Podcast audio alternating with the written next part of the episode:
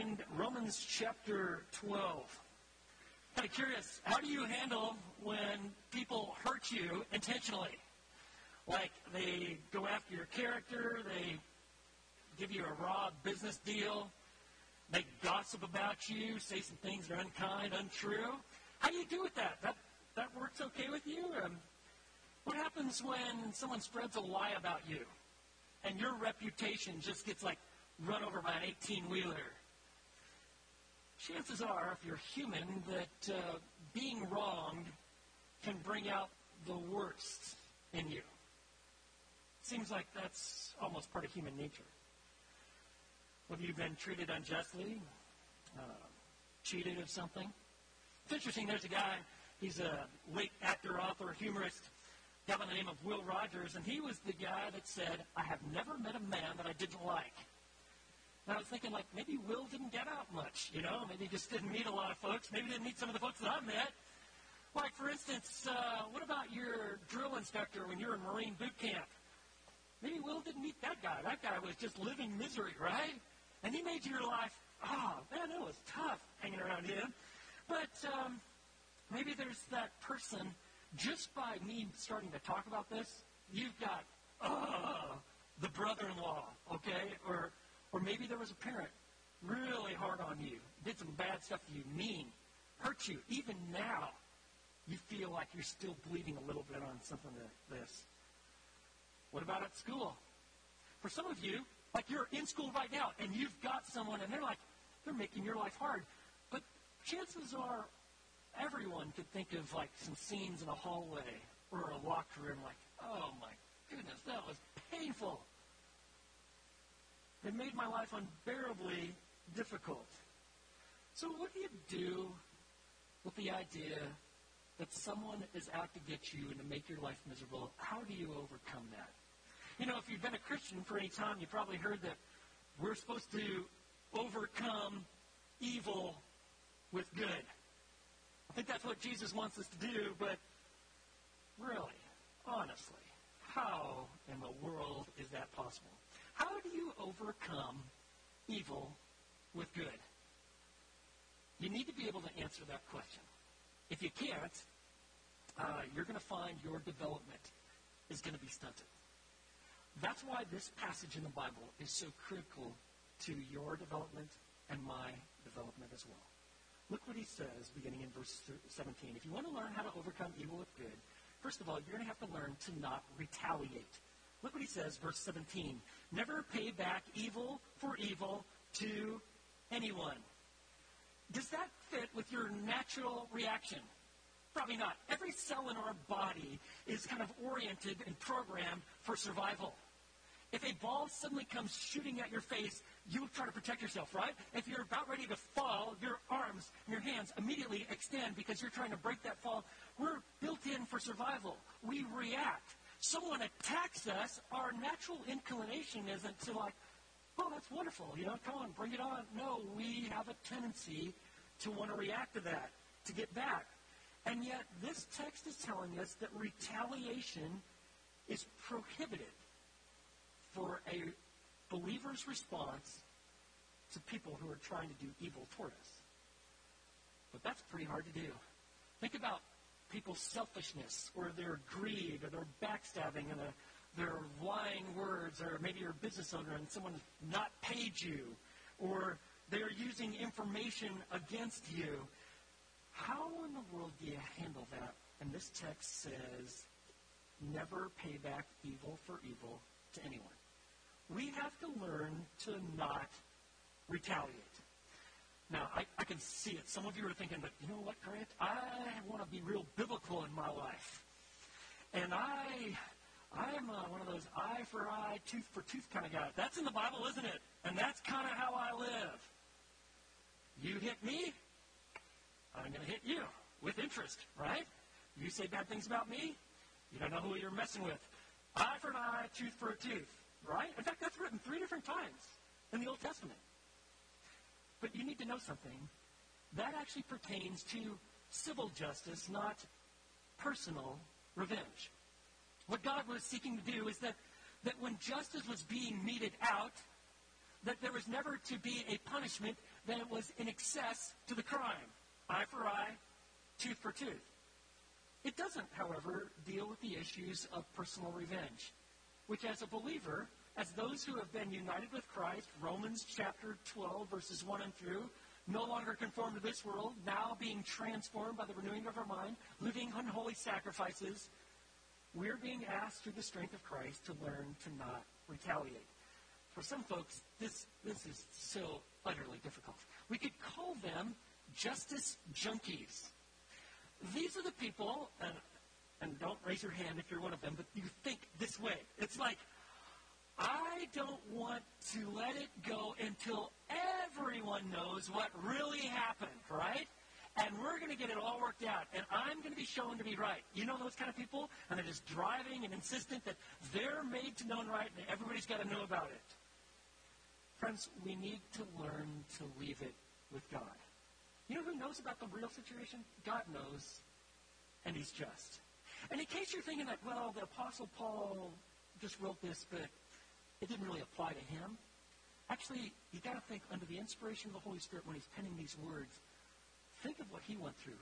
All those beatings, being stoned, being maligned by his own countrymen. They were always seeking to assassinate his character, and yet he says, if you want real insight into spiritual maturity, what the love of Christ looks like flowing out of your life, never pay back evil for evil to anyone.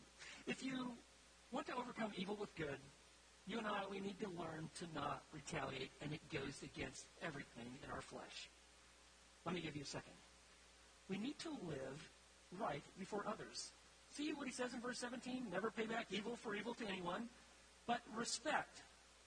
Honor what is right in the sight of all men. Live well. Do right.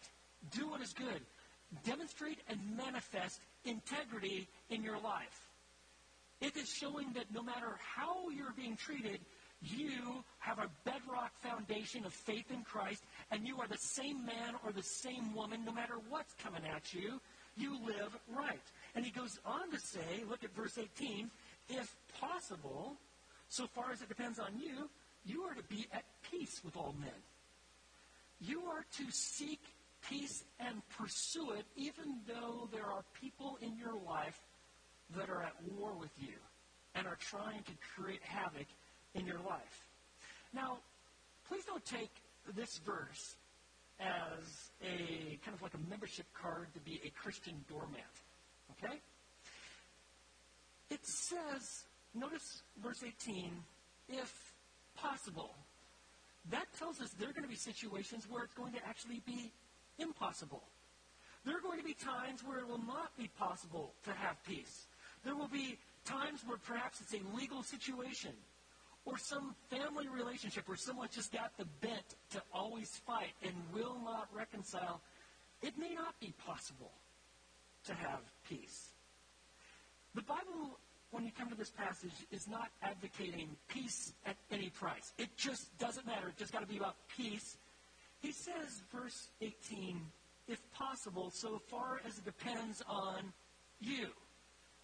Are you working at it? Are you giving everything you got?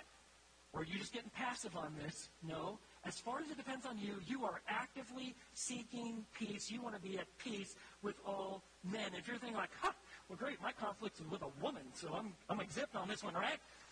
Actually, that, that's an all-inclusive term. All of us, men, women, you want to be at peace. Now, think about that. How many of you, just in your family, and we actually did this on the first service, and I was actually surprised. How many of you, in your extended family, have like people that really hardly talk with one another, or they're they're distant, or I mean, it's tense if they even have to be around each other in the same house. I'm in that camp. I've got family members like that. How many others did you, whoa, we're almost all in the, do you see that? We're all in the same club.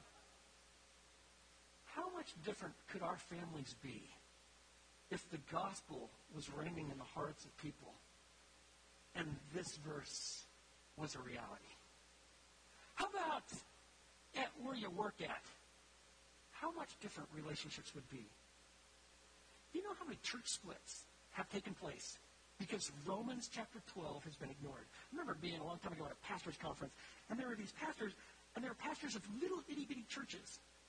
And in talking with them, they were actually talking about that their churches were formed in their past because of splits. There was something that they had split over, and they were like, like just very little itty bitty churches. And some of these pastors didn't even know what the issues were that they fought about so hard about to actually split. You know what that is? That is pathetic. But yet, guess what? We're the Christians. We have trouble even following the text that the Lord has given us. You see, we have to live right before others. We need to seek peace, and we're going to work hard at it. And so that's what we're doing.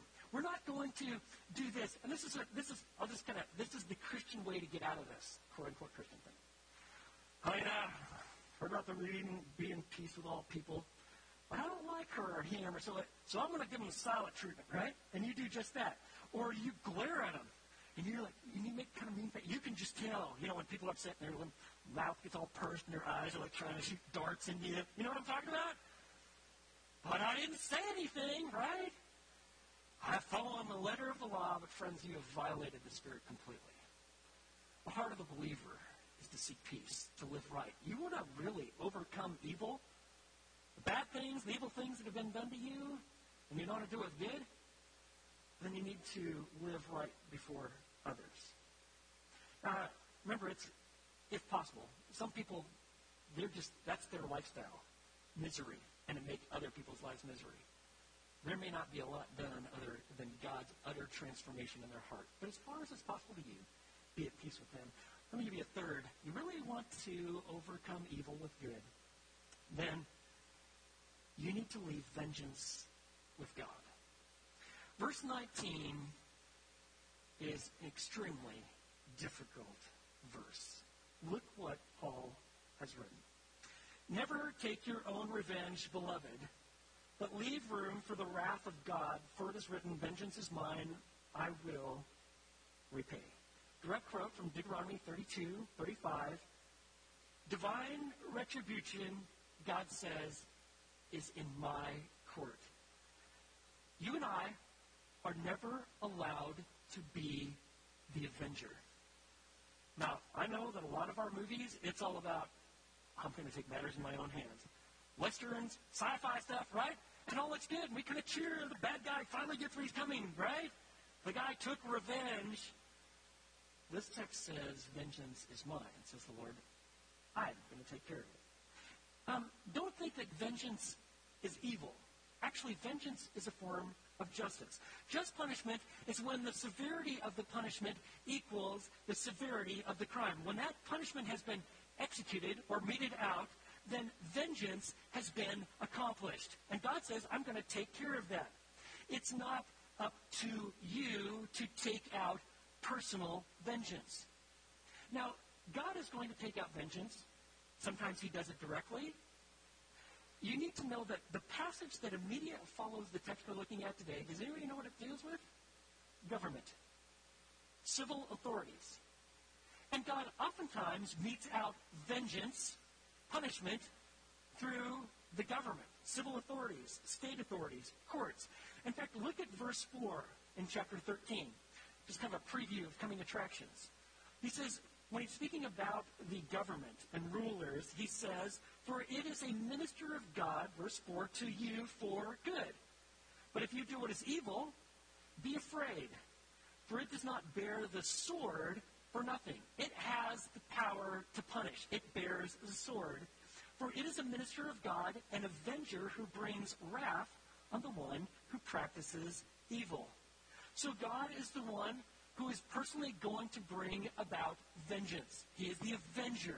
He will punish all evil. And when it says, going back to our text in verse 19, leave room for the wrath of God, God is the one who will punish wickedness and evil. Why does he do that?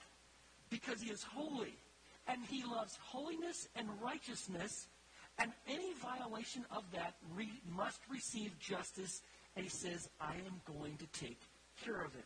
Now, sometimes you see that leave room for the wrath of God. This, and you've probably heard this, it's sometimes presented this way. Kind of like, like the idea is like, you know what? What you need to do is you just need to let God take care of it. You just leave it alone, and God knows how to hurt those people's lives a lot more and a lot better than you can. You know, it's kind of the idea that, yeah, you can't do much, but let God tear them apart. And you're kind of like, yeah, God's going to get them, and I like that. Friends, that is not the heart of the passage, nor is it the heart of God. What it is, is it's saying, God is saying, you let me take care of matters of justice. I'll either personally deal with it, I'll bring government to bear, but I will eventually right every wrong and bring justice to bear. Now let's talk about a few um, this verse here because there's questions that are surfacing in a lot of your minds. One thing I want to bring to your attention is that this is not a proof text for pacifism. Pacifism has the idea that any violence, including war, is unjustifiable. Under any circumstances, you could never have any sort of violence, no war, and that all disputes must be settled in a peaceful manner. That's pacifism. But that's what Paul is writing about here is about personal vengeance, right? God says, vengeance is mine. He's not writing about a policy or a foreign policy of a nation on how they're going to handle themselves. These are instructions for individuals who have been targeted by evil deeds of other people. Let me give you another. Um, furthermore, this does not mean that if you are under personal attack, or someone is like you're in your home and someone breaks in and they personally attack you, that you can't defend yourself. You can't like, oh, I think I read a verse from here that I'm not supposed to do anything. Just shout at me. No, you. That's not really making sense, right? You can. If someone is like in your house and it's like in the middle of the night and they break in, you don't just say, as they're taking all your stuff, hey, we also have a media room and we've got some electronics you probably would like. Why don't you help yourself to that? No. That's, that's not rational. That's not what this text is saying. It's also like if, if someone comes in and they're, they actually are attacking you or your wife or your kids, that you can't defend yourself? No, you simply can. But what he's saying, it's in matters of personal vengeance, like in heated arguments or malicious lawsuits or um, deliberate slander or dirty politics, whether it's work or school, your neighborhood, or worse yet, in the church. We're going to trust God to work these things out, and we're going to express a whole different approach to these matters. We're, going to, we're mindful that God may do it, address it on his own. He may involve government, like we saw in Romans 13:4, but we understand that we're going to leave vengeance with God. Now, how about we talk about the 10,000 pound elephant that's sitting in this room right here?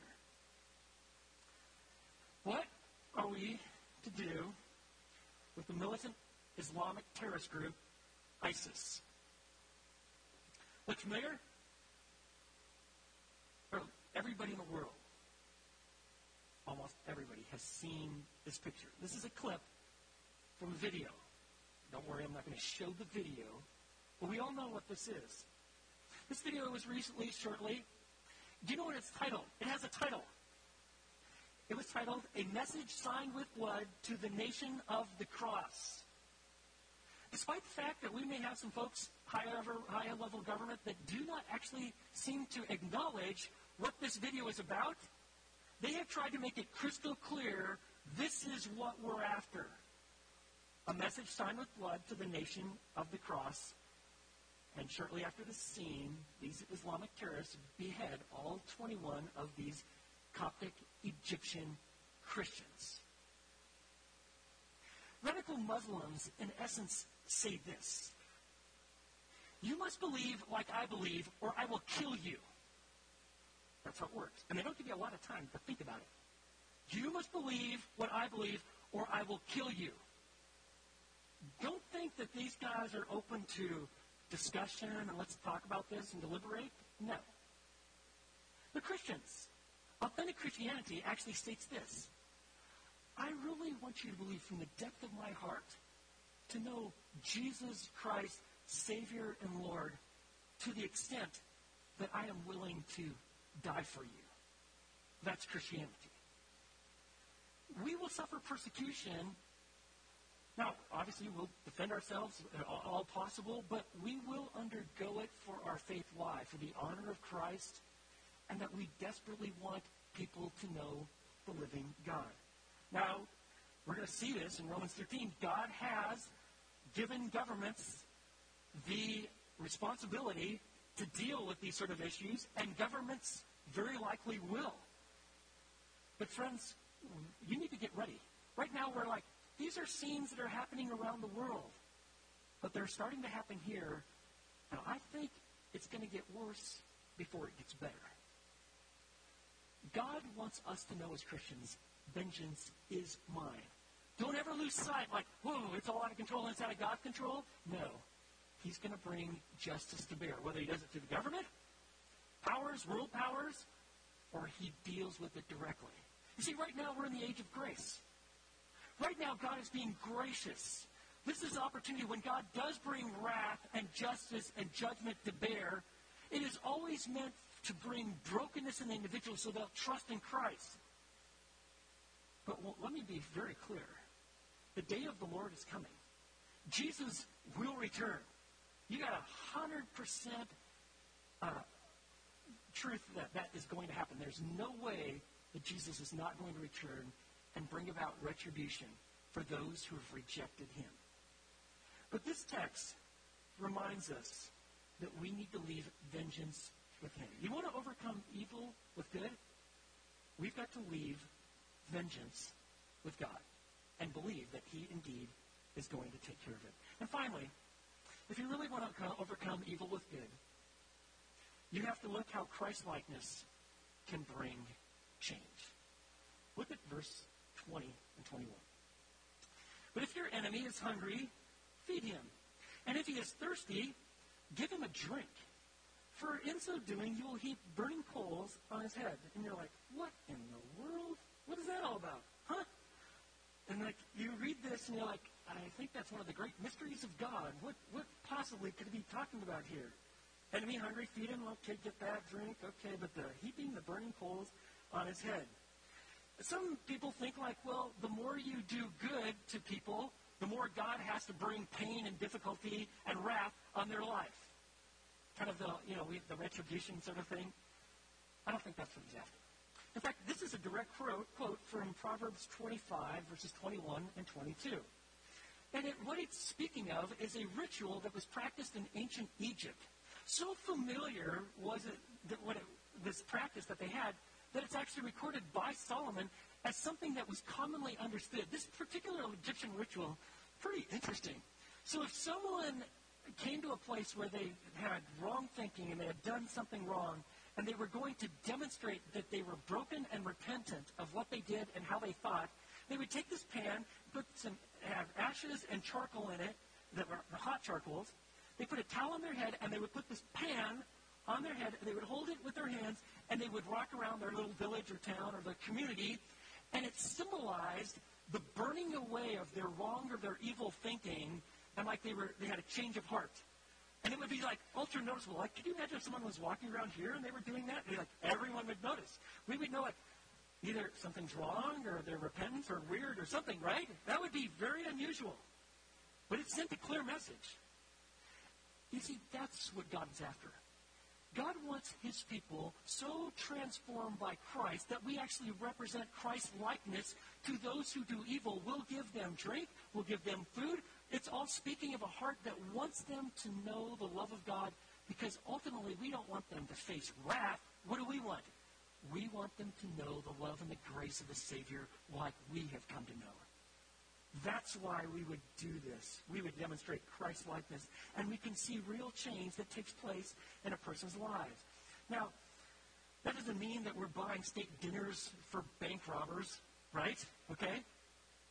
But it does mean that those who treat us poorly, through the power of Christ, we are going to try to treat them well.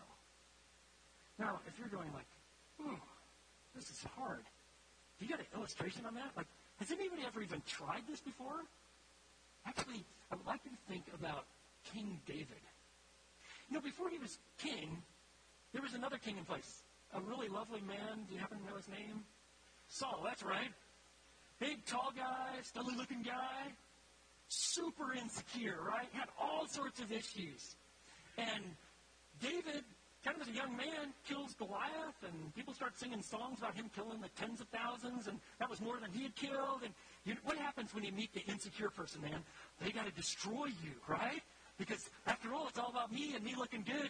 And Saul goes after David, not just personally, like throwing spears at him while David's like singing him songs and playing on his guitar, but actually sends his army, and he accompanies the army at times and tries to hunt him down. And you know that not once, but twice, David is in a position to kill Saul.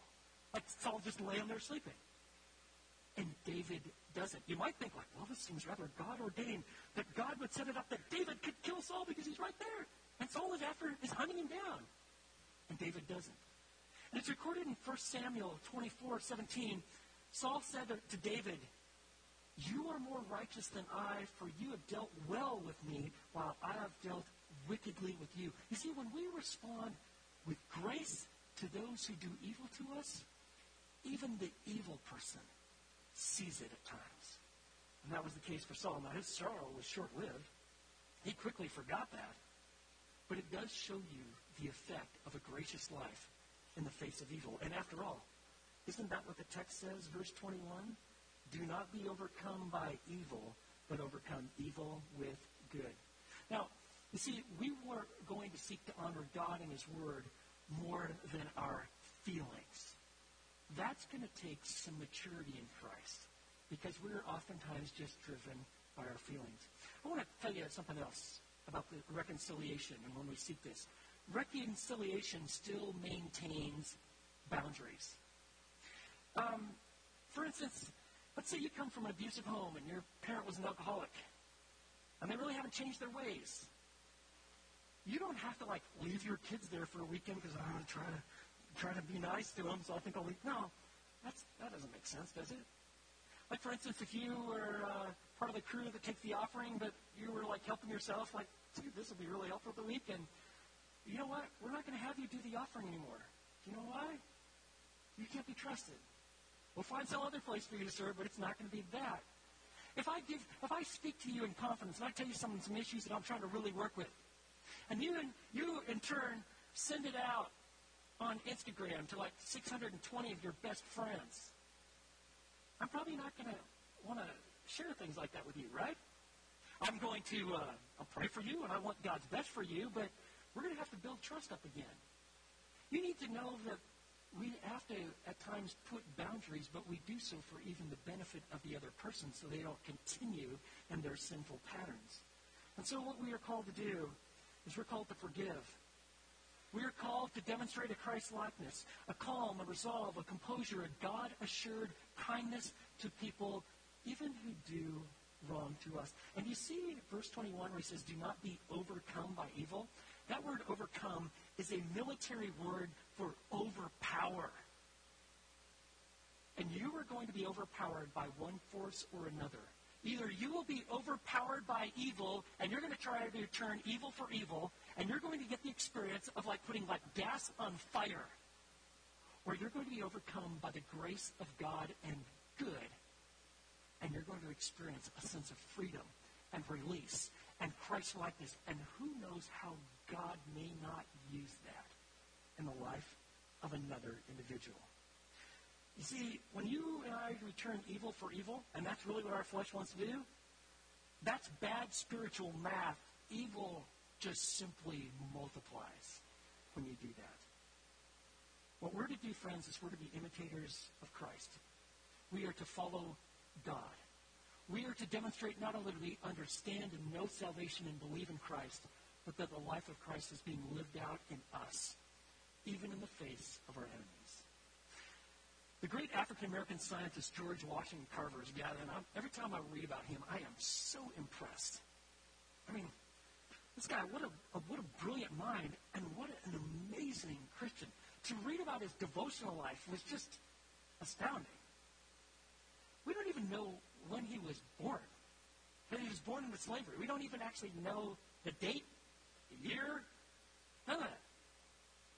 We do know that he died in 1943. He said a lot of profound things, and I want to share one of them with you. He once said, I will never let another man ruin my life by making me hate him. Just let that sink in. I will never let another man ruin my life by making me hate him. You see, vengeance kind of has this tantalizing whisper. It says, You let me take care of this. Ah, you'll feel so much better when you you actually hurt this individual. But friends, it never works that way. Vengeance can't heal wounds. Only grace can. You see, we overcome evil with good by seeing God as our defender and our lives as a testimony of his grace. In her book, Unbroken, Laura Hillenbrand writes of Louis Zamperini. This uh, book has actually been turned into a movie. In fact, it's out, recently out. I think some of you have actually seen it. Uh, I, have not seen the movie. I read the book. Uh, it's really it's, it's the it's story of an amazing American. This Louis Zamperini, 1936 Germany Olympics. He's a 5,000 meter finalist for the USA. And then, not too long after that, he not only is in World War II, but he becomes a prisoner of war. Let me give you a few scenes from Louis Zamperini's life. On May 27, 1943, Zamperini and his crew are, fly out of Oahu in search of a plane that has gone down. They were in a plane called the Green Hornet, which was plagued with problems, and they just like absolutely did not want to be in this plane. And sure enough, 800 miles out, one of the engines goes out, and their plane crashes at sea. Three of the men survive, and all they have is a little life raft. They climb in this little life raft. Zamperini and another guy are the only two that make it. They actually, these two guys survive 45 excuse me, 47 days at sea on a little life raft. It set a world record. Their time at sea was horrific. They were confronted sharks, and the book talks about these experiences of beating these sharks. They were literally trying to jump onto this raft. They faced starvation because they didn't have any food and dementia. But friends, the real battle began when they were captured 47 days later by the Japanese and put in the notorious Sugamo prison as POWs. In this prison, there was a particular guard, Watanabe, who was just absolutely vicious. The Americans who had been captured actually gave nicknames for all of their captors, but this Watanabe, they called the bird, and he made this uh, Zamperini's life utterly miserable. For two years, he was continuously beaten, maligned, torn up, assaulted. He had no idea when it'd be coming. He, it just it, they would surprise him. They did the most horrific things that you could imagine to a human. They did to Louis Zamperini, especially when they found out that he was the Olympian. In fact, Watanabe, the bird, made Zamperini prisoner number one and just vented wrath on him for two straight years. We had no idea what happened to Louis Zamperini. The government actually declared him dead and even told his family as such. But much to their surprise, in 1945, when the war ended, though Zamperini had been declared dead, he arrives in America. And there was a rush of publicity. This man who was thought to be dead, this Olympic hero, he's alive. And yet his life quickly descended into a new self made prison a prison of alcoholism and bitterness. And the book describes night after night all these horrific nightmares that he would have of the bird attacking him and how he wanted vengeance and, and saw himself murdering his captor. And he lives in this state of utter torment and alcoholism is just driving him down. His life is being obliterated. And this is his life. In 1949, his wife begs him to go to this Billy Graham crusade in California, and with great reluctance, like, eh, I don't want to go to that. He goes. And while there, this amazing change takes place. He hears the gospel, and he puts his trust and faith in Jesus Christ. And I'd like you to hear the words of Laura Hildebrand as she's writing of these experiences of Louis. I don't even think Laura Hildebrand is a Christian. I don't know. But this is what she writes. When Louis thought of his history, What resonated with him now was not all that he had suffered, but the divine love that he believed had intervened to save his life. He was not the worthless, broken, forsaken man that the bird had striven to make him. In a single silent moment, his rage, his fear, his humiliation, and helplessness, helplessness had fallen away. That morning, he believed he was a new creation.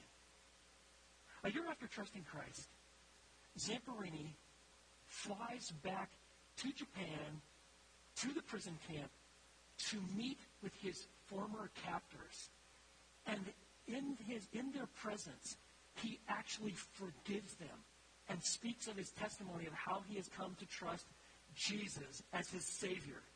So moved were some of his former Japanese captors that treated him so poorly that several of them actually became Christians. But Zamperini specifically wanted to see the bird, Watanabe. But he was told that um, the bird had committed suicide. And when he heard this, in Louis' own words, something strange happened in him. There was a sense of compassion. It was forgiveness. He called it beautiful. It was effortless. It was complete. And for Zamperini, the war was over. There was a change that had taken place. Well, let me fast forward all the way till 1996. Louis Zamperini receives a phone call that literally sends him into shock. The bird, Watanabe, happens to still be alive. Couldn't believe it. A few months later, Louis sits down at his desk and he writes this letter to his former captor, and I'd like to read that excerpt to you. To Matsushiro Watanabe, as a result of my prisoner of war experience, under your unwarranted and unreasonable punishment, my post-war life became a nightmare. It was not so much due to the pain and suffering as it was the tension of stress and humili- humiliation that caused me to hate with a vengeance. Under your discipline, my rights, not only as a prisoner of war, but also as a human being, were stripped from me. It was a struggle to maintain enough dignity and hope to live until the war's end. The post war nightmares caused my life to crumble. But thanks to a confrontation with God through the evangelist Billy Graham, I committed my life to Christ. Love replaced the hate I had for you. Christ said, Forgive your enemies and pray for them. As you probably know, I returned to Japan in 1950. I asked then about you and was told that you probably had committed harikiri, which is slang for committing suicide, which I was sad to hear. At that moment, like the others, I also forgave you, and now would hope that you also would become a Christian. Louis Zamperini. That was in 1996. He wrote that letter. In 1998, Louis Zamperini was asked to come to Japan to carry a leg in the Olympic torch, uh, the, uh, the holding Olympic torch, to carry a leg and to run past the, the very prison camp where he had been tormented for two years. Zamperini agreed to do this, and he made a request and asked if he could meet the bird to deliver the letter that he had written.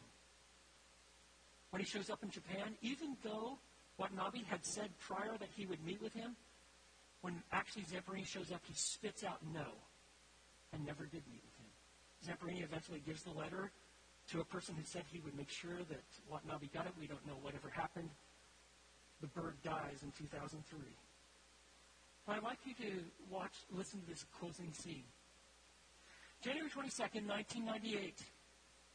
The torch is about ready to be passed on to him. The snow is sifting gently by. Louis Zamperini is four days short of his 81st birthday. It was time. Louis extended his hand, and in it was placed the Olympic torch. His legs could no longer reach and push as they once had, but they were still sure beneath him. He began running. All he could see in every direction were smiling Japanese faces. There were children in hooded coats, men who had once worked beside the POW slaves, civilians clapping and cheering, and two columns of Japanese soldiers parting to let him pass. Louis ran through the place where the cages had once held him, where a black eyed man had crawled inside him, but the cages were long gone, and so was the bird. There was no trace of them here among the voices, the fallen snow, and the old and joyful man running. See, we overcome evil with good by seeing God as our defender and our lives as a testimony of his grace. Let's pray. Lord, what an amazing passage of Scripture. And Lord, you know apart from the gospel and apart from our relationship with Christ, that which you've asked is impossible for us, yet what is impossible for man is possible for you. So, Lord, would this be the reality of our lives? Some of us have been hurt greatly, but we need your grace and strength to not only experience forgiveness and release, but that our lives could be said, we have overcame evil with good, the good of your grace. So this we pray and ask in Jesus' name.